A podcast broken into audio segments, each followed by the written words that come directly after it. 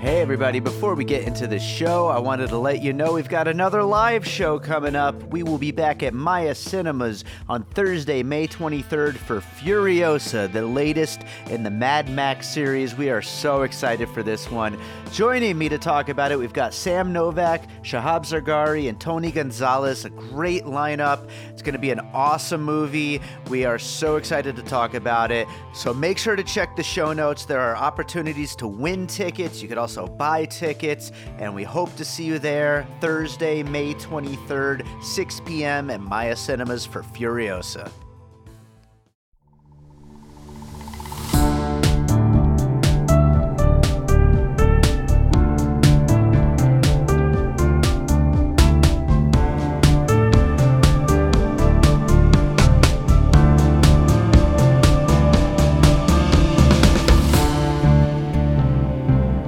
All right, welcome to another episode of Piecing It Together, the podcast where we take a look at a new movie and try to figure out what movies inspired it.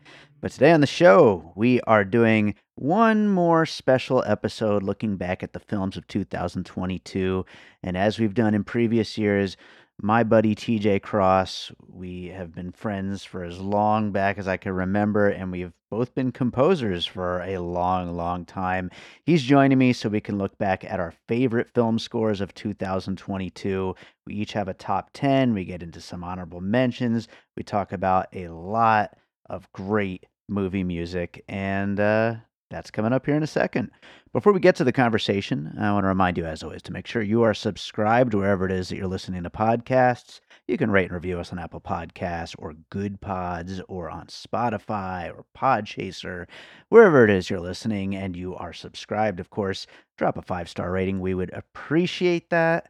You could also follow us on social media at Piecing Pod and join our Facebook group, Popcorn and Puzzle Pieces, where we continue the conversation about all the movies we talk about here on the show. And we have some really fun stuff planned for 2023. So come join us in the Popcorn and Puzzle Pieces Facebook group. Really fun time over there. So, with all that said, let's talk about some film scores. TJ Cross is back with us. We are going to talk film scores as we did last year. TJ, how you doing? I'm good. How are you, buddy? I am great. This is the last of the uh, you know, the special episodes looking back at the year that was wrapping up 2022 and uh, i am excited to do it with you i, I think it's going to be fun and we had fun doing it last year i think this this has to be a tradition right we got to do this every year This is like the fifth, fourth or fifth time now. Yeah. Yeah. Yeah. it's important you're the guest on this one you know Well, thank you. I, f- I feel very honored. Um, I have to say, I'm super proud of you, man. You've been doing some incredible stuff on the podcast. I do genuinely listen about once a month. I think your stuff's been amazing. Seriously, um, when I have time, I'm really, really proud of you, man. Like I, you know, I remember like five or six years ago, you were talking about like you wanted to really start getting into this, and you've like come a really long way. And I just think you've done an incredible job, and I'm like super pumped for you in the future. So like, I really do Wow. appreciate you having me on for this because this sort of ties me back into my original creativity, even if I'm not really doing film scores anymore. Um, I have an obvious passion for it, so I really do appreciate you uh, inviting me on for this. Absolutely, absolutely. Well, I don't know. It was it was an interesting year in film. I mean, we we talked about it on our top 10 films of 2022 episode, but we're still kind of in that weird space of like getting over the pandemic but still in the pandemic and movies are kind of greenlit or delayed or still coming out or we've got older movies that were already filmed that are finally coming out like it, it's a weird place and i think that will reflect a little bit in the scores but there's also been a lot of great movies. I mean, I, I really genuinely think every year is a great year for movies, and and I think there were a lot of really good ones and a lot of great film scores. I feel like my list is pretty varied, um, not just stuff that I maybe would normally pick, but um, kind of all over the place as well. Uh, I'm I'm really excited to hear what you've got on your list, and we'll see if we have any kind of like overlaps or anything like that. But uh, you know, we'll talk more about the year in full as we're going through this. We might as well just start getting into them. What do you have for your number ten? So I want to preference everything really quick before I get into number 10 with what I thought was interesting was a couple of these. I would say two or three of these.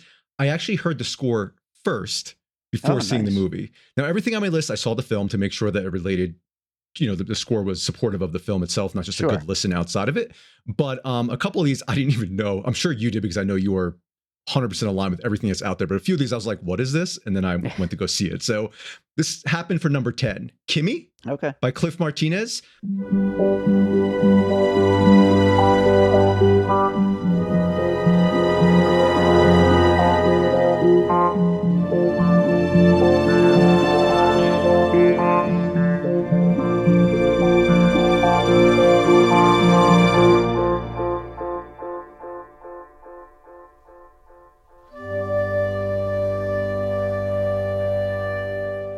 I thought that score, first of all, I love the movie, but I thought that score was an incredible mix of like classical wind instruments. It was symphonic, it was dark, it was moody, and it actually sort of reminded me of your style a little bit at times.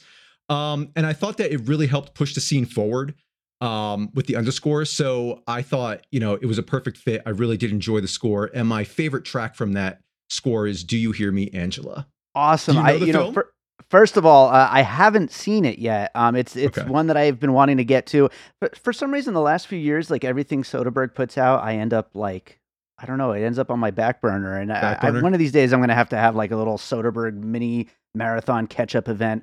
But uh, as for Cliff Martinez, definitely a big influence on me. So I, I, it makes me happy to hear you say that. You're But, uh, of you. Yeah, 100%. yeah.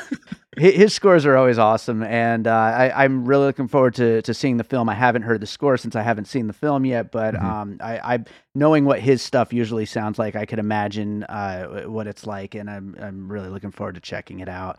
So uh, great pick.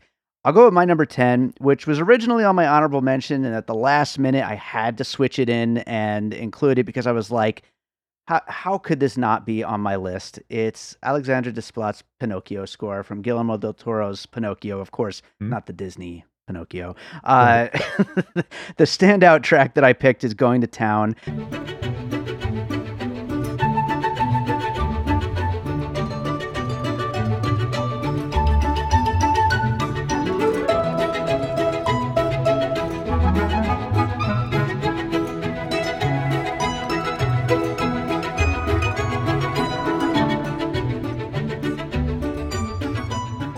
It's just so much fun. It's you know this movie is very first of all it's beautiful because you know the stop motion animation and Guillermo del Toro is, is such a master at what he does. Uh, but the film itself it's such a, a unique and uh, pretty and kind of deranged take on the Pinocchio story, and the music just absolutely uh, mirrors that. It's just it's so weird while at the same time being fun and playful. And uh, even though we're here mainly to talk about scores, the songs are great too, and they do make up a big part of uh, of the soundtrack of the overall film. So you know those kind of even though we're talking scores here, those play a part in this as well.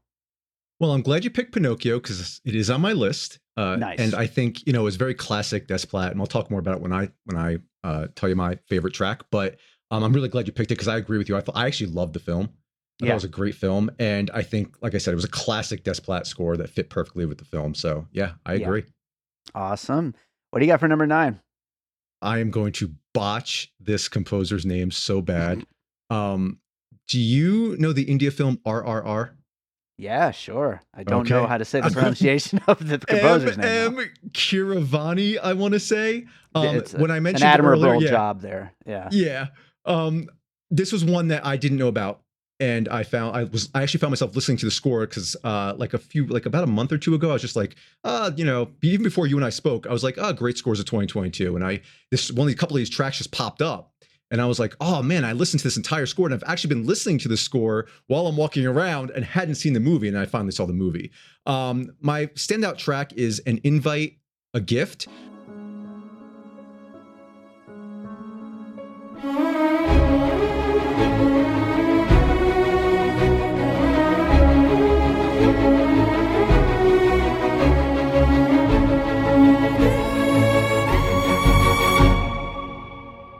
But I just want to say, I think it's like really bold. It was a really bold score. It was like culturally relevant uh, while infusing like this theatrical flair or like modern Mhm. classical scoring. Um, it, it like when I watched it, it was interesting because like I like I said, I listened to the score first, but watching it in comprehension with the scenes, it was really amazing how much it matched and fit um, while being such as bold, loud, and surprisingly epic um, yeah. score. So, and by the way, some of the best action mu- music I've heard in a long time. So, huge fan. Number nine, MM Keeravani. I'm sorry if I mispronounced it, but great score.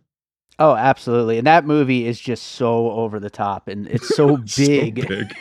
yeah, and the music absolutely fits and uh, just like with uh, Pinocchio, I mean another one where the songs are as big a part of the score yeah. as anything and yeah, so I mean it's just a great soundtrack overall and it's going to be interesting, you know, we're, we're not here to necessarily like uh, theorize on the Oscars or anything, but it's going to be interesting to see if RRR can squeeze its way in for either you know score or song or even feature or something because it has been a huge hit with critics and I feel like people who you know actually discover this movie, it is kind of like a weird out there movie, but people who see it love it. So it'll be interesting to see. Fantastic. I hope so. Yeah. What about you? What's number nine? Number nine is actually Prey uh, the Predator prequel reboot thing that was on Hulu, uh, scored by uh, Sarah Schachner. Um, my standout track is Naru's Way.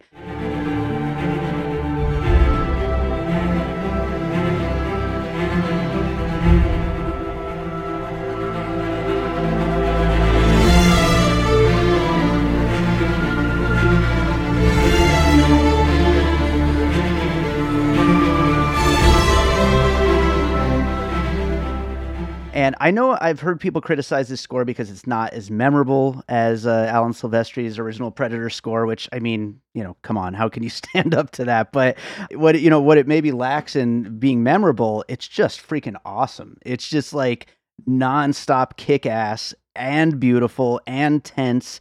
And it, you know, this is a movie that really I feel like should have been released in theaters and, and ended up getting like a streaming only release. But it made watching it at home feel bigger than it was. You know, it, it like really kind of just exploded with so much uh, tension and action and the score just kicks ass and it just goes so hard and is really a fun one to listen to like just to listen to on its own outside of the film as well well haven't seen it haven't heard it but i definitely will um that's interesting yeah i'm excited to hear it yeah, I, I think you'll like it. Uh, what do you have for number eight? So, 3,000 Years of Longing by Tom Holkenborg.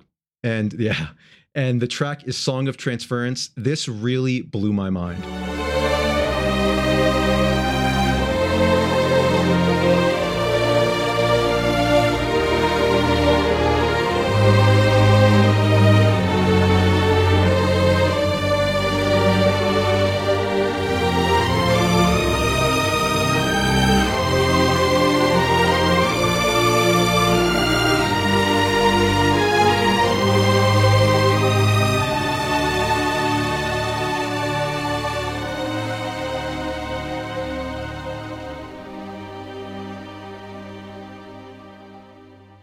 Blew my mind. I thought it was super guttural. You know, I I mean, you know me. Like I'm more of a classical Williams-esque kind of guy. I love the old like Hollywood sound, the Hollywood feel, but this thing just like was so raw and like the strings are like right in your face and the musically the harmonies are so dense and close and it portrayed the scenes in the film so well. Um mm-hmm. it's a spectacle and it matches you know its its unique visuals. And i just thought it was a perfect fit and it's a perfect sound. And surprisingly it's not something that i would think i would listen to outside of the film. And i've caught myself listening to a few and song of transference is one of the the tracks i, I listen to often. So yeah 3000 years of longing Awesome, great pick. Uh, it actually is in my honorable mentions, and uh, it didn't make my list. Although the film itself is one of my favorite movies of the year. I love this movie so much, and it means so much to me. This movie, and the music is definitely part of that. I mean, it, it is it is an awesome score, and yeah, I think a part of the problem with Three Thousand Years of Longing is that it was sold as like the next movie from the guy who made Mad Max Fury Road, and it's just not that movie and the score isn't that score either. I mean, Fury Road score is so insane right. over the top, you know? and it's just like going into it expecting more of that is not the right way to sell a movie, but uh, it, it's still a great score for what it is. And like I said, I love that movie so much. Um, but my number eight is going to be White Noise from Danny Elfman.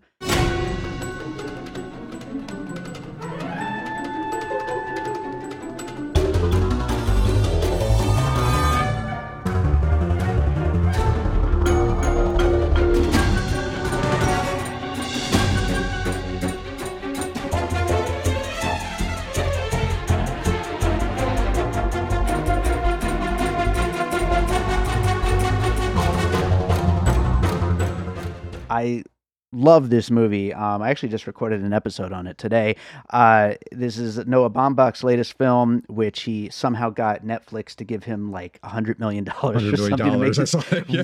really freaking weird art house film that nobody is gonna like and nobody did like. But I love the movie and uh, the score. So first of all, the film itself features all these people, this family who are are basically scared of of death. They they have this like intense fear of death, and they are. Uh, it, it's very weird in the way that it's constructed, but in in the process of their story of the plot unfolding, there's this airborne toxic event that they're all running from, and everything starts to kind of start to take on characteristics of some of like the classic 80s either disaster movies uh, family movies adventure movies that that we know and love and we grew up with the kind of things that we kind of fill our time with while ignoring that we're all going to die eventually and uh, I, I think that's a big part of the movie and i feel like danny elfman is playing into the fact that we remember and love and have nostalgia for all these movies a lot of which were scored by him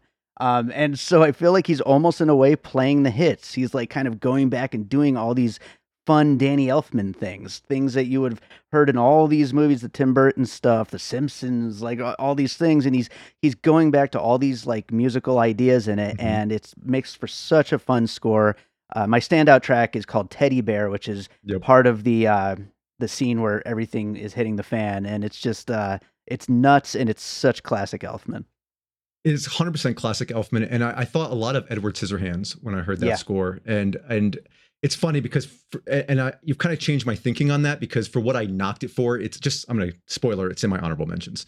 Yeah. Um, what I didn't put in my top 10 for was because it was so much Elfman, like yeah. you just said, like it was just like I was like he's ripping off himself, right? But, right but in a sense, that's what makes it so great, like you said. Right. So yeah, I 100% agree. It is a great score. I loved it. Awesome, awesome. Yeah, and I, I hope more people check that movie out because it's it's so good. But uh, what do you got for number seven? So this is interesting. So it's where the crawdads sing. Uh, okay. Uh, Mychael Danna.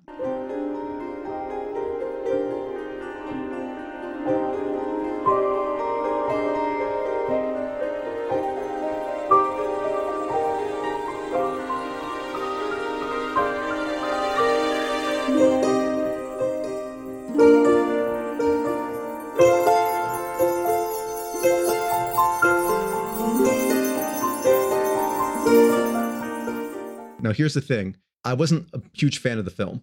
Yeah. Um, but the score and obviously the performance, uh, what made that film better than it should be, I guess. And so therefore I had to put the, the score in there because I do remember thinking, oh, this is one of those classic takes on where the composer is outdoing the visuals mm. on the screen.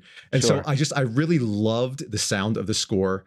Um, and I think it really did uplift the movie in in whole. Um, and I just I what really stuck out to me is I love the instrumentation of the songs. Um, and I really like the minimalist approach um, to scenes that I think other composers would maximalist on. Mm-hmm. Um, he sort of pulls back, and I think it really draws you in. And so I don't know, something about that score really got me while I was watching it, and it stuck out to me in a positive way. So that's where I put it for number seven. That's an interesting one. I, I hadn't considered it in my list of things to go back to and and think about for this list, you know, because for the reason that I didn't really like the movie that much. Yeah. Uh, but you know, now that you're mentioning it, like I feel like I should go back and listen to it. I mean, those kinds of like you know gritty South kind of settings are such like fertile ground for a great score. So like I mm-hmm. could imagine it probably is a really good one. And uh, yeah, I'm gonna have to go back and check that out again uh, one of these days. Um, my number seven is "She Said" from Nicholas Britell. Uh, he's you know one of one of the most exciting people working in, in film music right now. I feel like, and I feel like the last couple of years, like obviously, uh, Agape was such a like a big thing when we did our uh, top ten scores of the decade from uh, if Beale Street could talk. But the last couple years, though, I feel like Succession is kind of taken over like any attention of him and his work. Uh, but this felt like it was like right back to like, wow, that that's Nicholas Britell in a movie making a big, urgent, dramatic film score.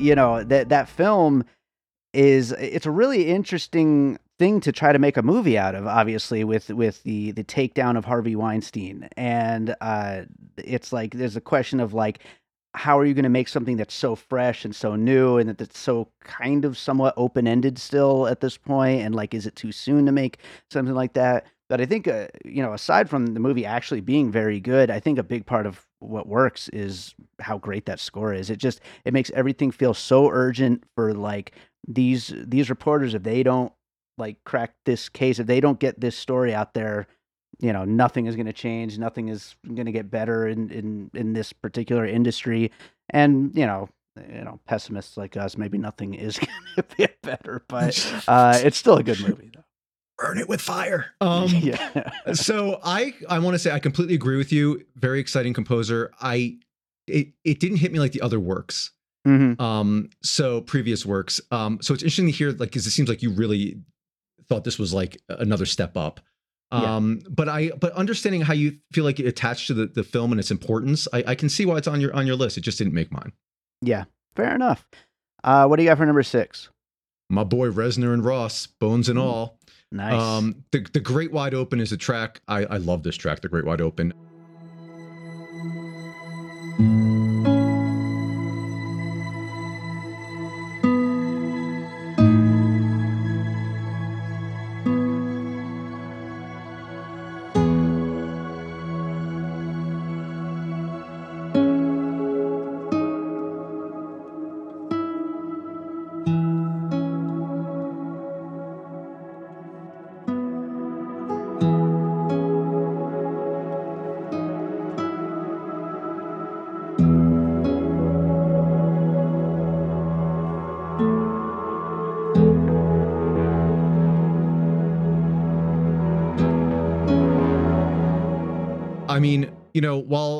here's what I'll say: while it's styling is nothing new from their collab, it's very much them.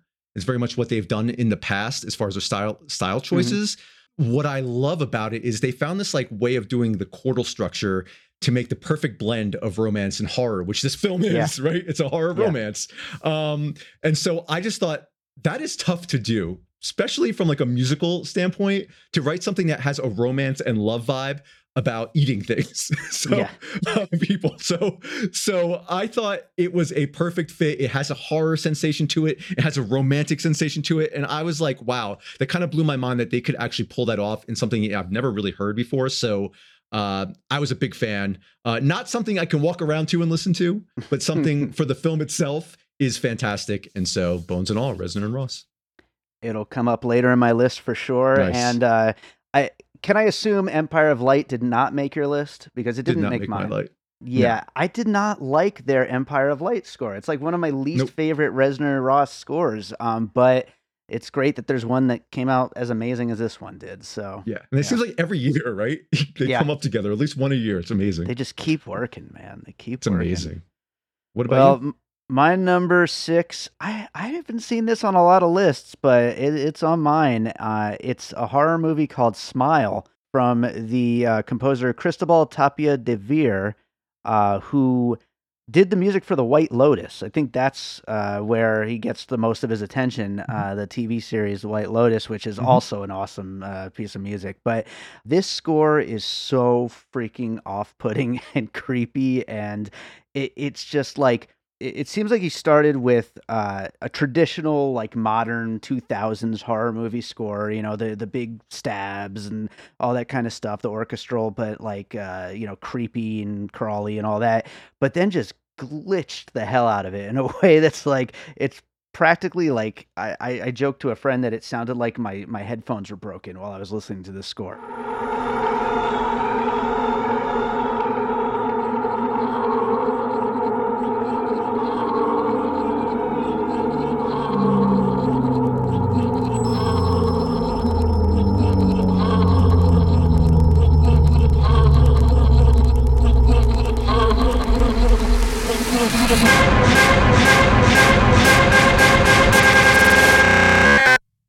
It's so weird the shit that he's doing, and uh, it, it really adds to just this unsettling nature of the movie and just how bizarre it is. And obviously, with people just smiling at the screen constantly, it makes it even more creepy.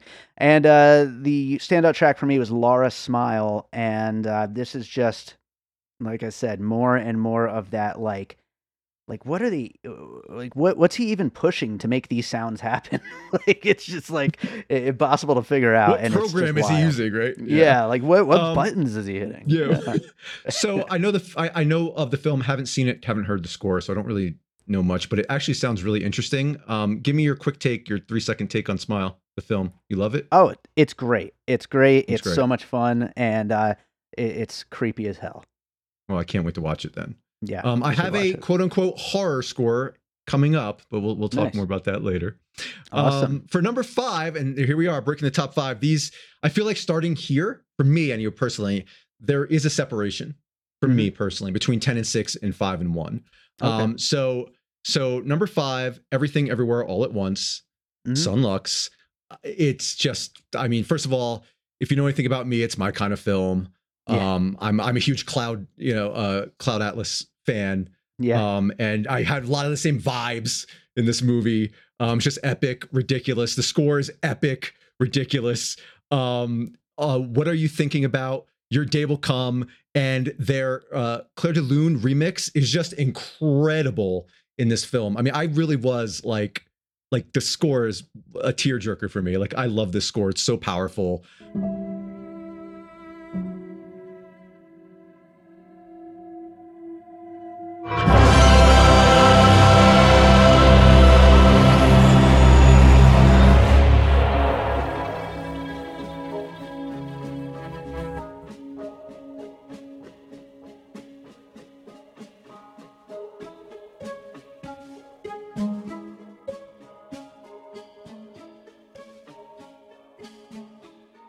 And uh, you know it's it's just i don't know i can't stop raving about the score I tell everyone about this score i love it it's fantastic and it's right up my alley That's awesome. I've only seen everything everywhere all at once once, and I really need to rewatch it. Like I, I loved it. I thought it was great, um, and I thought the score was great at the time. I did revisit it when making this list, and I didn't feel like it worked as well outside of the film.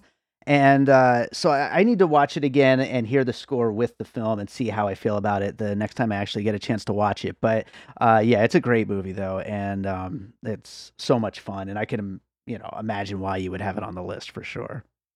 where are you at five Five is bones and all. back to back Nice. to Reznor and Ross. Uh, my pick was by the light of the campfire.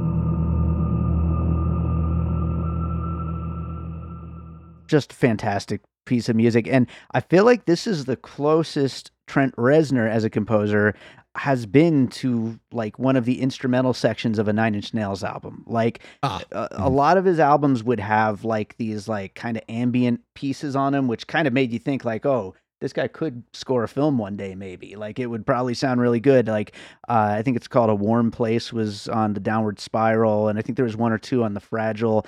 And this score kind of gets back to that sound, and it's just it's haunting. It's got this longing to it, and uh, it, it- it's beautiful. And yeah, I mean, this might be my favorite uh, Ross score since The Social Network. Um, although Soul was awesome too. So so i'm kind of curious because i had said this is very reznor and ross um, but do you feel like he actually is sort of this is a different sound from his typical film sound you feel like and it's more towards like his rock sound yes, that's exactly Yeah. uh, how I would Yeah. feel. I, it definitely is different from like what we've come. Like we were joking, like every year it seems like there's at least one Reznor Ross score. Right, Uh, this right. this feels a little different from any of those, and more like getting back to Nine Inch Nails, but in a film score style. So uh, yeah, Nice. it- exciting stuff.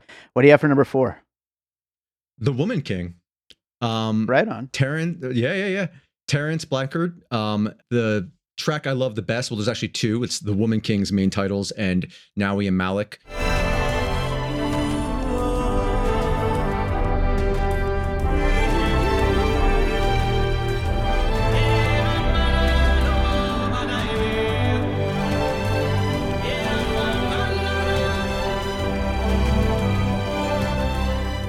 Like the film itself, I think it's just, I mean, I love the film.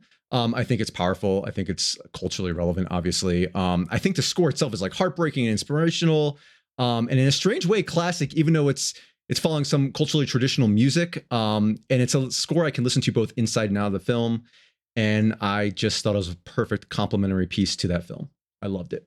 Yeah, it, it was one of my favorite things about the movie. The score just like was hard as hell. Awesome. Like, yeah. yeah, and added to that that whole vibe of like just hell yeah and kick ass. Like it was awesome. Yep. So I loved it. yeah, good pick. Good pick. Um, How about you? My number four is Blonde from Nick Cave and Warren Ellis. Uh, I know a lot of people hated this movie because of it taking on this fictional approach to Marilyn Monroe's life and uh, a very negative and dark approach to that life. Uh, but the score is fantastic.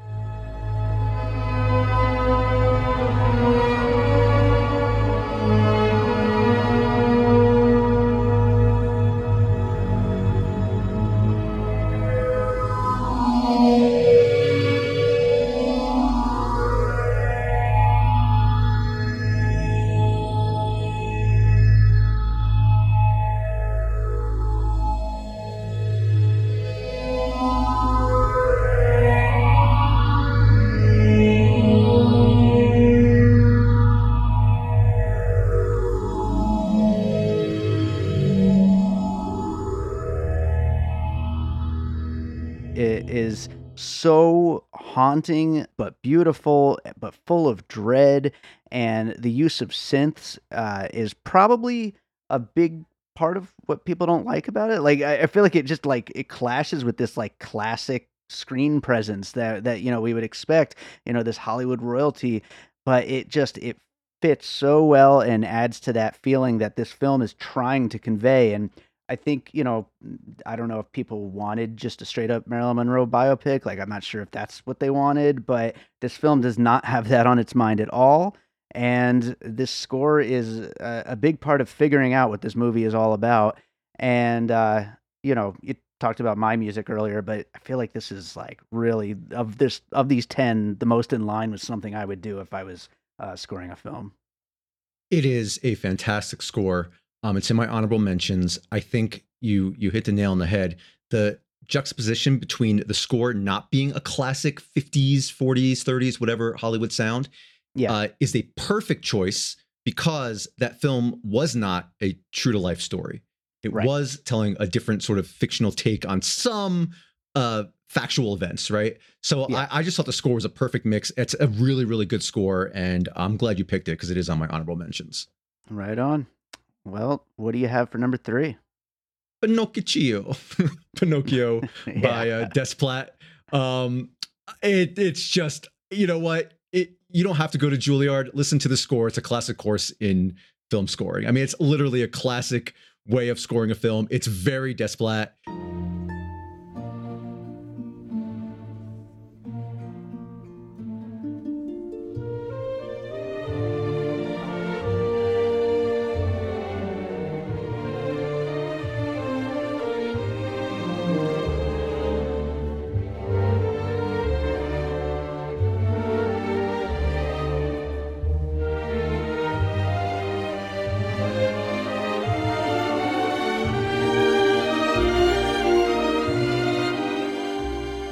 And you know, I just want to say something I find really interesting. And you and I talked about this, I think, like three or four years ago on when we did one of these. That like, you know, while that's changed a little bit now, he was sort of the heir apparent to you know just saying the the Williams and Zimmer, right? Like he was the guy. Um, I think that's sort of changed now because he had his time. And there's some new up and coming composers now coming in. Um, but what is so interesting about his composing style is he's always a hair away from a memorable theme walking out of the theater, yet you still don't remember any themes he wrote, if that makes sense. Like they're so good, but they're just they're not they're just just a hair away from you remembering them, if Sure. that makes sense. And I think it's a an intentional style of his. And and I kind of like it because I think he just really is there to serve the film. And the track that I love is Pinocchio's Choice. Um, mm. It comes towards the end of the film, um, and and I just it's it's a classic, great piece of of a film score. Yeah, absolutely. It it is. Uh, it, it's just so much fun. It, it's yeah. so much fun. And, it is so much I, th- fun. I think it's an interesting theory about like yeah, his, his, stuff. It's so good, but then maybe you it, doesn't like necessarily stay with you. But then once you hear it again, you're like, ah, yeah, yes, there it is. Perfect. Yeah, exactly. It. I yeah. love it. How about you?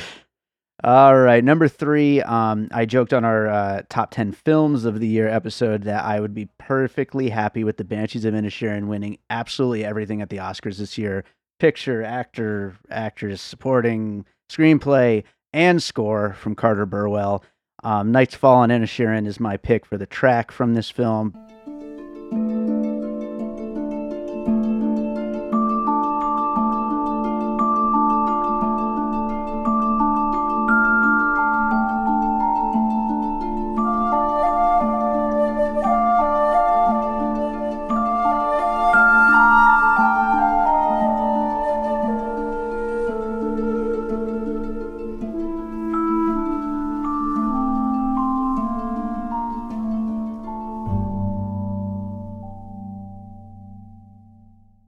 Film kind of feels like a, a fucked up fairy tale in a way. Oh, and yeah. yeah, and there's like lots of plucky instruments that like create this like haunting but melancholy, weird uneasiness. And it really accents and matches that like central conflict between these two friends and uh, th- this feeling of like, you know, what what is happening? Why are these people uh, not friends anymore. It just it just doesn't make sense, and it's it's it's so uh, affecting. And I feel like you could probably uh, uh, relate to this the same way I can of just wanting to kind of be left alone with your music. I like I get that feeling from this this character in the movie, and uh, you know, it's a movie about that about that feeling and uh, it, it, really just adds to just how how much i appreciate this score and uh, carter burwell is is just amazing and i feel like we don't get enough carter burwell scores so it's my film of the year yeah um, just fyi uh, but i couldn't get into the score oh, um, wow. it's really interesting and so i feel like I feel really weird because after I put my list together, I'm sure you do this too. I look at like other top 10 lists to see like mm-hmm like how far off am I like on everyone else? Right. And yeah. obviously that that that score is on like everybody's like top 3. Like almost yeah. everybody's top 3. And so like I'm like what is wrong with me? What am I missing out on? And I think part of my problem is I, I like unlike a lot of people I like to listen to my scores outside the films. Mm-hmm. And um, it's a tough one to listen to, I feel like, outside the film. And I think that, unfortunately, that bias of mine is hurting it because it probably is a great film score that I just can't listen to walking around if that makes I sense. think that, that that's a fair criticism because I think it would be a tough one. Like I, I have while leading up to this, I listened to it a, a bunch, but uh, I can see how it would be one that uh, you know it, it's a little dark, a little dreary and weird. So maybe you know might that might take away from it for some people. I could see that. Yeah. Well, we're on to our top two. What do you have for uh, number two? Pearl. Oh boy, this was uh, Pearl by Bates yeah. and Williams. Let yeah. me just tell you something, man Wow, what a score!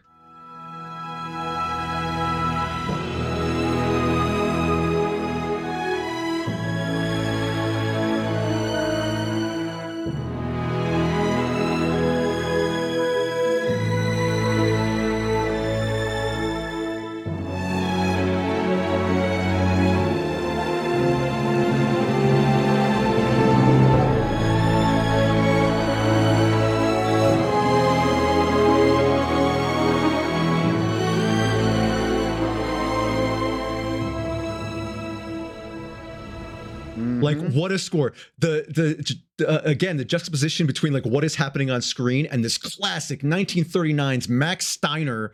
Like yeah. you know, I mean, I never thought that I would be romantically involved with a girl masturbating with a scarecrow. Okay, right? Like like the the music playing under that is just like it's perfect. It is so brilliant. It's perfect. I mean, like I wouldn't like. I just try to think about back in my days when I'm scoring a film. Would I? I never would have. And obviously, there's a correlation with the director, and they're all working together to try to make you know. But I never would have come up with that. Never Mhm. in a million years would I have come up with a score. You know, and I realized the projectionist thing, and I realized Hollywood and and film, but it just. I, I I listen to this score all the time. It's it's freaking beautiful. My, like my wife heard me like listening to it, and I'm like, oh, you want to know what the film's about? you know, like like it, it just you never would think that when you listen to the score. I I am I really struggled. This almost was my number one. Yeah. Um, I I really like obviously as you can tell I'm head over heels with this, and just a few standout tracks: "The Ride Home," "The Projectionist," and obviously the main titles because the main titles are just that classic 1930s Gone with the Wind styling, which I love. Yeah, absolutely. It's great. It was one that uh, it didn't make my list, but it was one that I was like going back to and listening to a bunch in the lead up to this, and uh, it's fantastic and it's a great movie. And uh, Yeah. yeah, great, great pick. I'm glad it's on yours. Uh, What do you my got? number two is Crimes of the Future, the new David Cronenberg film, score from Mhm. Howard Shore. And I think this might be like the most memorable melody this year out of all of these movies, which is so weird because it's such a weird movie.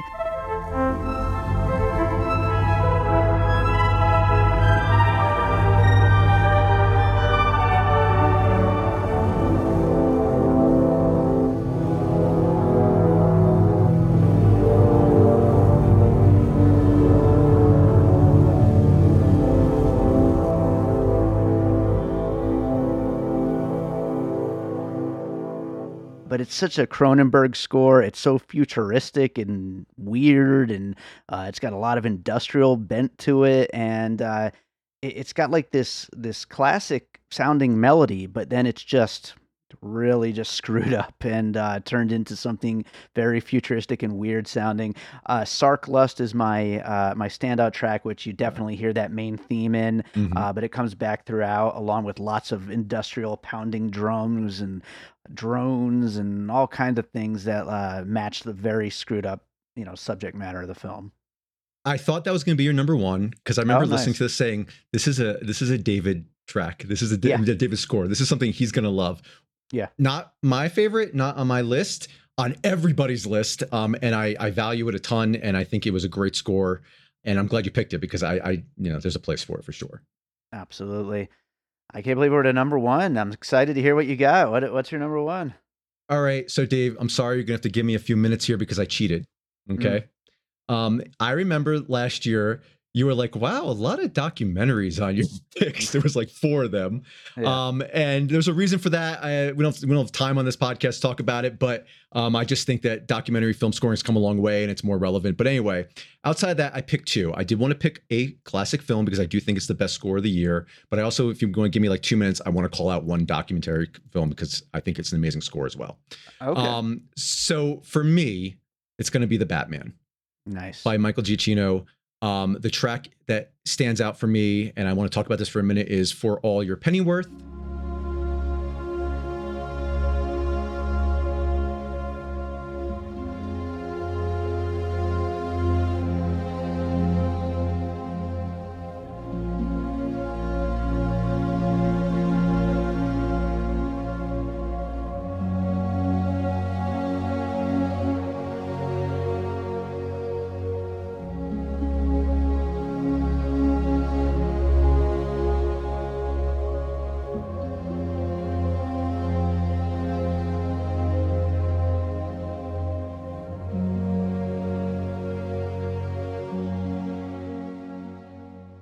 So I have a big love, not hate, but a love or miss relationship with Giacchino. Yeah. Um, I'd mentioned Desplat earlier, uh, who was for the heir apparent, I felt like, to classic sounds, but I think Giacchino's been around for 25, 30 years. He was kind of the guy that I think Hollywood tagged as the next guy. Really, Yeah. like he's the next thing that's going to be the William Zimmer, the future. And, you know, it's interesting because I can't really say he missed because he has had a lot of classics, Incredibles, a, a ton of stuff. Sure. Um, but I feel like he's let me down at times. Hmm. Um, uh, that's the best way I could put it. Um, but this score to me was so very Giacchino and so very not. And I was so proud of the work he put into this. Um, I liked the film. I know a lot of people love the film. I liked it. I wasn't head over heels about it, but I I'm did really like boat. it. Yeah. Yeah. but I thought the score was just so dead on in every scene. Um, and I thought it was in your face when it needed to be. I thought it was pulled back when it needed to be. I thought it was so not his typical work outside. and here we go outside of For All Your Pennyworth, which was a Hmm. very Giacchino emotional track.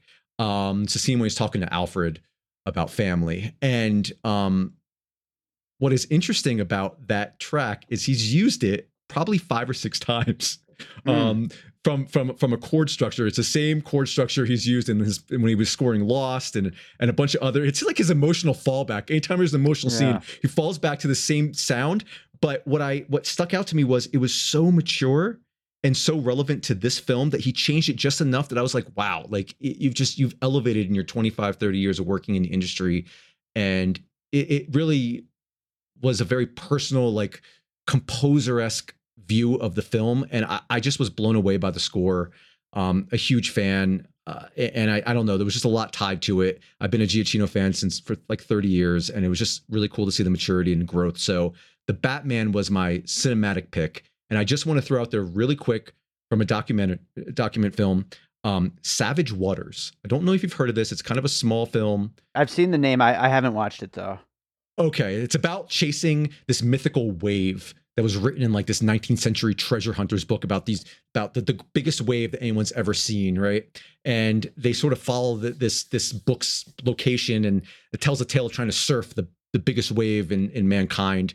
Um, and Enna Waves are the composers, uh, Brewer and Phoebe, and they do this thing. The track's called "The Wave."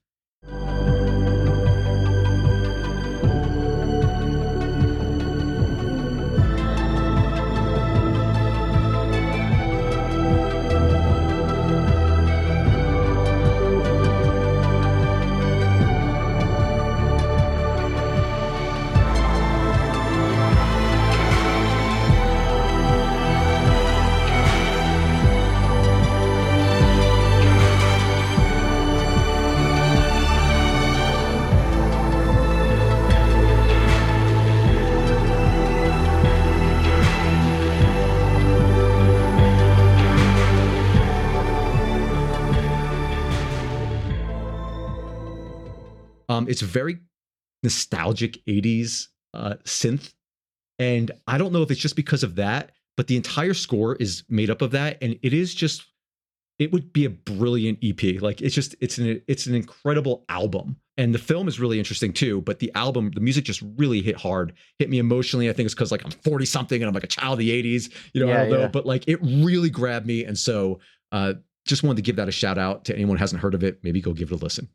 Yeah, that sounds that sounds like an interesting film, and uh, the score sounds like it would be right up my alley. I'm, I'm excited to check that out. And uh, as for the Batman, made my honorable mention. I mentioned this when we covered the movie back when it first came out. I feel like it's an inc- the best theme of the year, wrapped up in a score that's a little repetitive. Um, you know, and so that that's like the only issue I have with it. It's still awesome. Like if you listen to that main theme, it, it's just it's so good. It's ridiculous So how good. good. it is, and and Giacchino's awesome. Like you know, so uh, we should all be so lucky to write something half that good. You know what I mean? But have that yeah, career. yeah. So what are you I'm dying to know your number one. I think I know given what I've heard so far, but what's your number one? My number one is a movie that nobody gives a shit about, but I love, and it's called Windfall. Uh, is a little movie that came out on Netflix earlier in the year, and it came and went.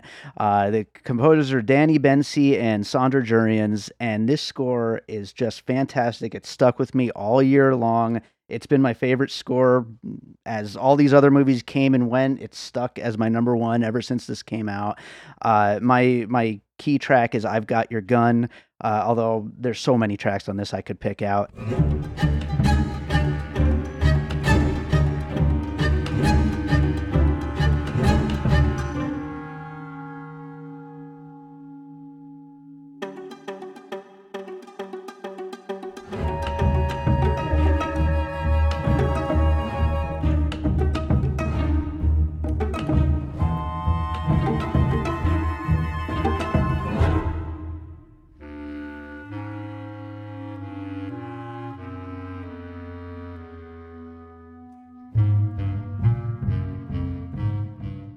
The film is about a guy who's kind of a loser who decides to uh, rob a tech billionaire and uh, and his wife who are alone in their their vacation home, and none of it goes well. It just like goes wrong from step one.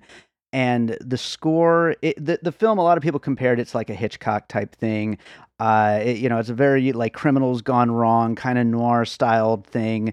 Uh, but then because of everything going wrong, it kind of gets a little bit of a Coen Brothers streak to it. And the score just is so playful while these people are just fucking up so badly. And uh it it's almost feels like it's taunting them in the way. I in some ways it kind of reminds me of looney tunes music um except for it's a lot Really? darker and more noir style. Um it's so fun. It's so beautiful. It's so well done. And uh yeah i i do know that like anybody else i know who liked this movie also really appreciated the score but it seems like this movie just kind of came and went and most people just didn't really give it a chance uh, it stars uh, Jesse Plemons and Jason Segel uh, and Lily Collins, and it's basically just the three of them. It's you know obviously something that was made during the pandemic because it's you know such a small one location thriller. Uh, but I really hope more people check it out and uh, especially check out this score. Awesome. I don't know it. Gotta like I have nothing to say 'cause I don't know it. I'm not surprised. I had a feeling you wouldn't have heard of this one. no. Yeah, please do check out the score after we're done recording. I, I think that you'll uh, really dig it and think it's really fun. Um, yeah, let, let's get on to some honorable mentions here. Uh, what do you have that we uh, didn't quite talk about yet? So I'm gonna. I have a bunch here, but I'm gonna narrow it down to three. So, Okay. and it's a little side note to each one. Elvis, um, Oh, was sure. actually one of them because I just like the remix stuff they did with that. Like, it's not an original score by any means, so it never would make the list. But I thought some of the remixes and and and basically like the the audio mixing was really fantastic. So I really did like the Elvis score. Um, sure. A film called Aftersun. I don't know if you know it. Yeah, I know um, After Sun. That's one of my favorite films of the year. Um, and the it's a, this is a, like a, a honorable mention of remixes. The last scene in that film, if I don't know if you remember, but they played like this remix of Under Pressure that Uh-huh, like sure. really stuck out to me. And I thought like again, it was a lot of good audio design in that film around the score. And then um, finally for me, it's going to be Babylon. Ton Oh, of fun and the ton fun sound in that score. But the only reason it didn't make my list was is exactly what I expected anyone to compose for that score because that that film calls for that style of music. Like you you can't really get interesting. I mean, it's interesting music, but you can't really get interesting with that score because it's gonna call what it needs for that time period. those are my Absolutely, kind of honorable Babylon's on my list as well of, of honorable Yeah. mentions. It's like it, it's like La La Land 2, basically, Yes, the score. yeah. And so it's like you kind of don't really need to put it on your top 10, but it's really Right. freaking good. Um, yeah, Aftersun's an interesting pick. Uh, I, I didn't love that movie. I feel like you need to be a parent in order to love that movie. Probably, yeah. Yeah. It killed me at the end when she's like yearning for. Anyway, yeah, it killed me. Yeah. Yeah, yeah. so uh, I, I mentioned the Batman was on my list, of course. Um, I also really loved the uh, the Beast score uh, from Steven Price. Uh, that that is just a really just awesome, Oh, just like right. just jungly type stuff. Like it, it's just so so exciting and good.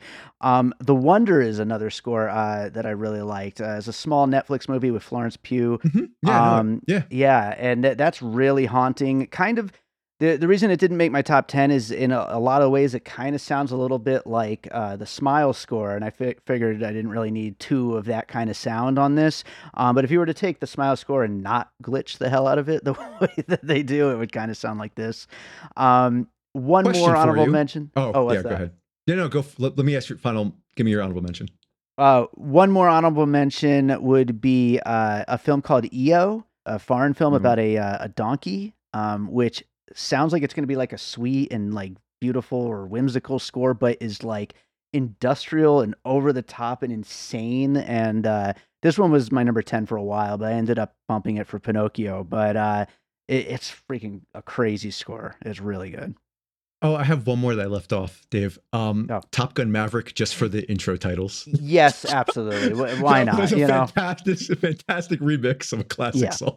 Classic that was track. on that was on my list as well of, of things Yeah. to consider. But I was like, I'm already making it my number one movie of the year. I don't need it to be on my scores. Yeah, yeah, yeah. So, Best movie. I love that movie. Cool. Yeah, it's so goddamn good. Uh, yes, uh, that's our list. You know what? Actually, I do want to give one more quick shout out, one more honorable mention. Uh, th- there's this little uh, horror film on Shudder called Deadstream that made my top ten films of the year, and um, y- you'll appreciate this because it's so funny. Um, as a composer, you'll appreciate this.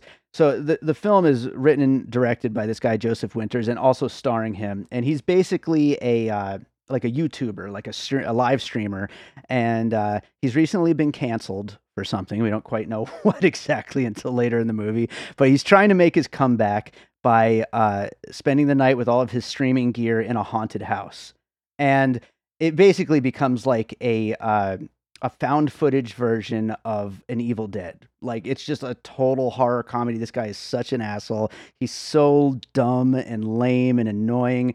Uh, and and the haunted presence in the house just fucks with them the whole time. But the reason why it's on my score is obviously it being a found footage movie, you can't have a score, right? Like it, it wouldn't make any sense for there to be score. So whenever something creepy is about to happen, he pulls out his tape recorder where he's already made some creepy music and he pushes play on That's fantastic. it's so funny and uh, the movie is ridiculous and uh, yeah it's just such an interesting way to uh, add music into a, a found footage movie so good for that guy That's great. You know what's funny? Um, speaking of things that didn't pop up on any of our lists, um, and I expected it would be like my score of the year, and then I saw the film was The Fabelmans. Yeah I, I, was expecting something different. I think uh, uh, score wise, and and it fit the style of the film, the way they went with it. Obviously, Yeah. Um, it's the right score for the right film, but but I was expecting like the final hurrah Williams like epic, you know, classic Spielberg sound kind of thing. So I thought that was interesting. Very understated like the the uh the trailers music was fantastic but like the the movie yeah. was just like you know eh, it just it just kind of it, few piano it pieces. and it yeah, yeah yeah. it was it was Yeah. what it was but yeah that, that's our list uh tj is there a movie you watched recently you'd like to recommend to our listeners Um, I'm watching a show. Can I can I do that? go for it Um, it's it's so bad, but it's so nostalgic early 2000s for me. I you're gonna make fun of me. Everyone's gonna make fun of me. Here's this. Um, but my wife and I are into it. We're watching the National Treasure show. oh wow and Nice. it's been it's been panned by critics. I don't think it's as bad as I think people need to put their heads back in the early 2000s. And we're you know National Treasure today. I don't know how it holds up. I haven't seen it forever, but um uh it's very early 2000s and i'm actually enjoying it quite a lot for its like you know we don't care about reality take yeah sure. I i could imagine that it's probably pretty fun. It it would be hard to get behind Nicolas cage not being there but like you know we don't get a lot of adventure movies lately. I mean we just talked about uncharted last year and uh that wasn't very good so you need- you need to fill that void so uh i get it you know? Yeah. But uh how about you? What do you watch what do you what, what have you seen recently? Oh boy, what have I seen recently? Well, I just rewatched White Noise. Um, uh, this week that we're recording this is the week of Megan, and uh, Megan was so much fun. Uh, score wouldn't probably make my list uh, next year, but uh, it, it was serviceable. But the movie itself was the movie itself just is fantastic A blast. Yeah, yeah I might go see it again this week. We'll see. But nice yeah. Well, Cool. TJ, this was great as always, and uh, I'm sure we'll most likely have to get back together again. Uh, is it June, July? When is, indiana uh, jones baby june june 28th i feel like that's one that we might have to get together for Yeah, that would be. i might have to fly down to vegas i might have, we might have to do it yeah Oh, I'd be so excited. You know, we should do it like right after like you've done in, in the past with some of your other films Yeah, yeah I'll Yeah, set it up. Let's do it. Yeah, Let's do it. we should do it let's do it i would love to do that yeah that'd be fun All right. All right. Well, Cool. hopefully we're gonna make that happen, everybody. And TJ, thank you again for being back here. Thanks buddy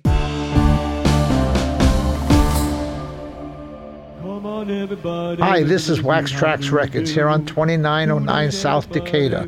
We buy all your old 45s, your old albums, any type of music memorabilia. Also, we sell music memorabilia, albums, CDs, and a lot. Come on down to Wax Trax, 2909 South Decatur, or give me a call at 702 362 4300. Thank you very much. All right, so I hope you enjoyed that conversation about some of the best film scores of 2022. I'm realizing I didn't mention Babylon. Uh, it was in the running for my top 10. It ended up in my honorable mentions, and then once we got to honorable mentions, I just forgot to mention it. The Babylon score absolutely rules too, so throw that in as a last minute extra honorable mention there. Uh, thank you, TJ, for joining me on that. It was a fun time. Like we talked about, hopefully we can get him back for Indiana Jones. Uh, we've talked about Indiana Jones since we were children. So uh, we kind of got to bring it all around full circle. Uh, but I hope you all enjoyed the episode. If you're enjoying piecing it together, make sure you're subscribed wherever you listen to podcasts. We have a lot of new episodes on the way. So uh, yeah, make sure you're subscribed. And if you like the show, you can rate and review us. We do appreciate the five star ratings. And follow us on social media at Piecing Pod. Join the Facebook group Popcorn and Puzzle Pieces, where we continue the conversation about all the movies we talk about here on the show. And don't forget about our Patreon, the Produced by David Rosen Patreon, where I post bonus and advanced content from Piecing It Together, Awesome Movie Year, and my music career. Speaking of my music career, we're talking film scores. I always close these episodes out with a piece of my music, so let's close it out with a piece of a film score that I worked on in 2022. I am going to play you an untitled piece of the score from the film Move Me No Mountain, which was a film I scored earlier in the year and premiered at the Nevada Women's Film Festival. And will hopefully be getting a uh, release here sometime soon. You will know about it as soon as I do. Uh, but yeah, hope you enjoyed this piece of music, and we'll be back with more piecing it together real soon.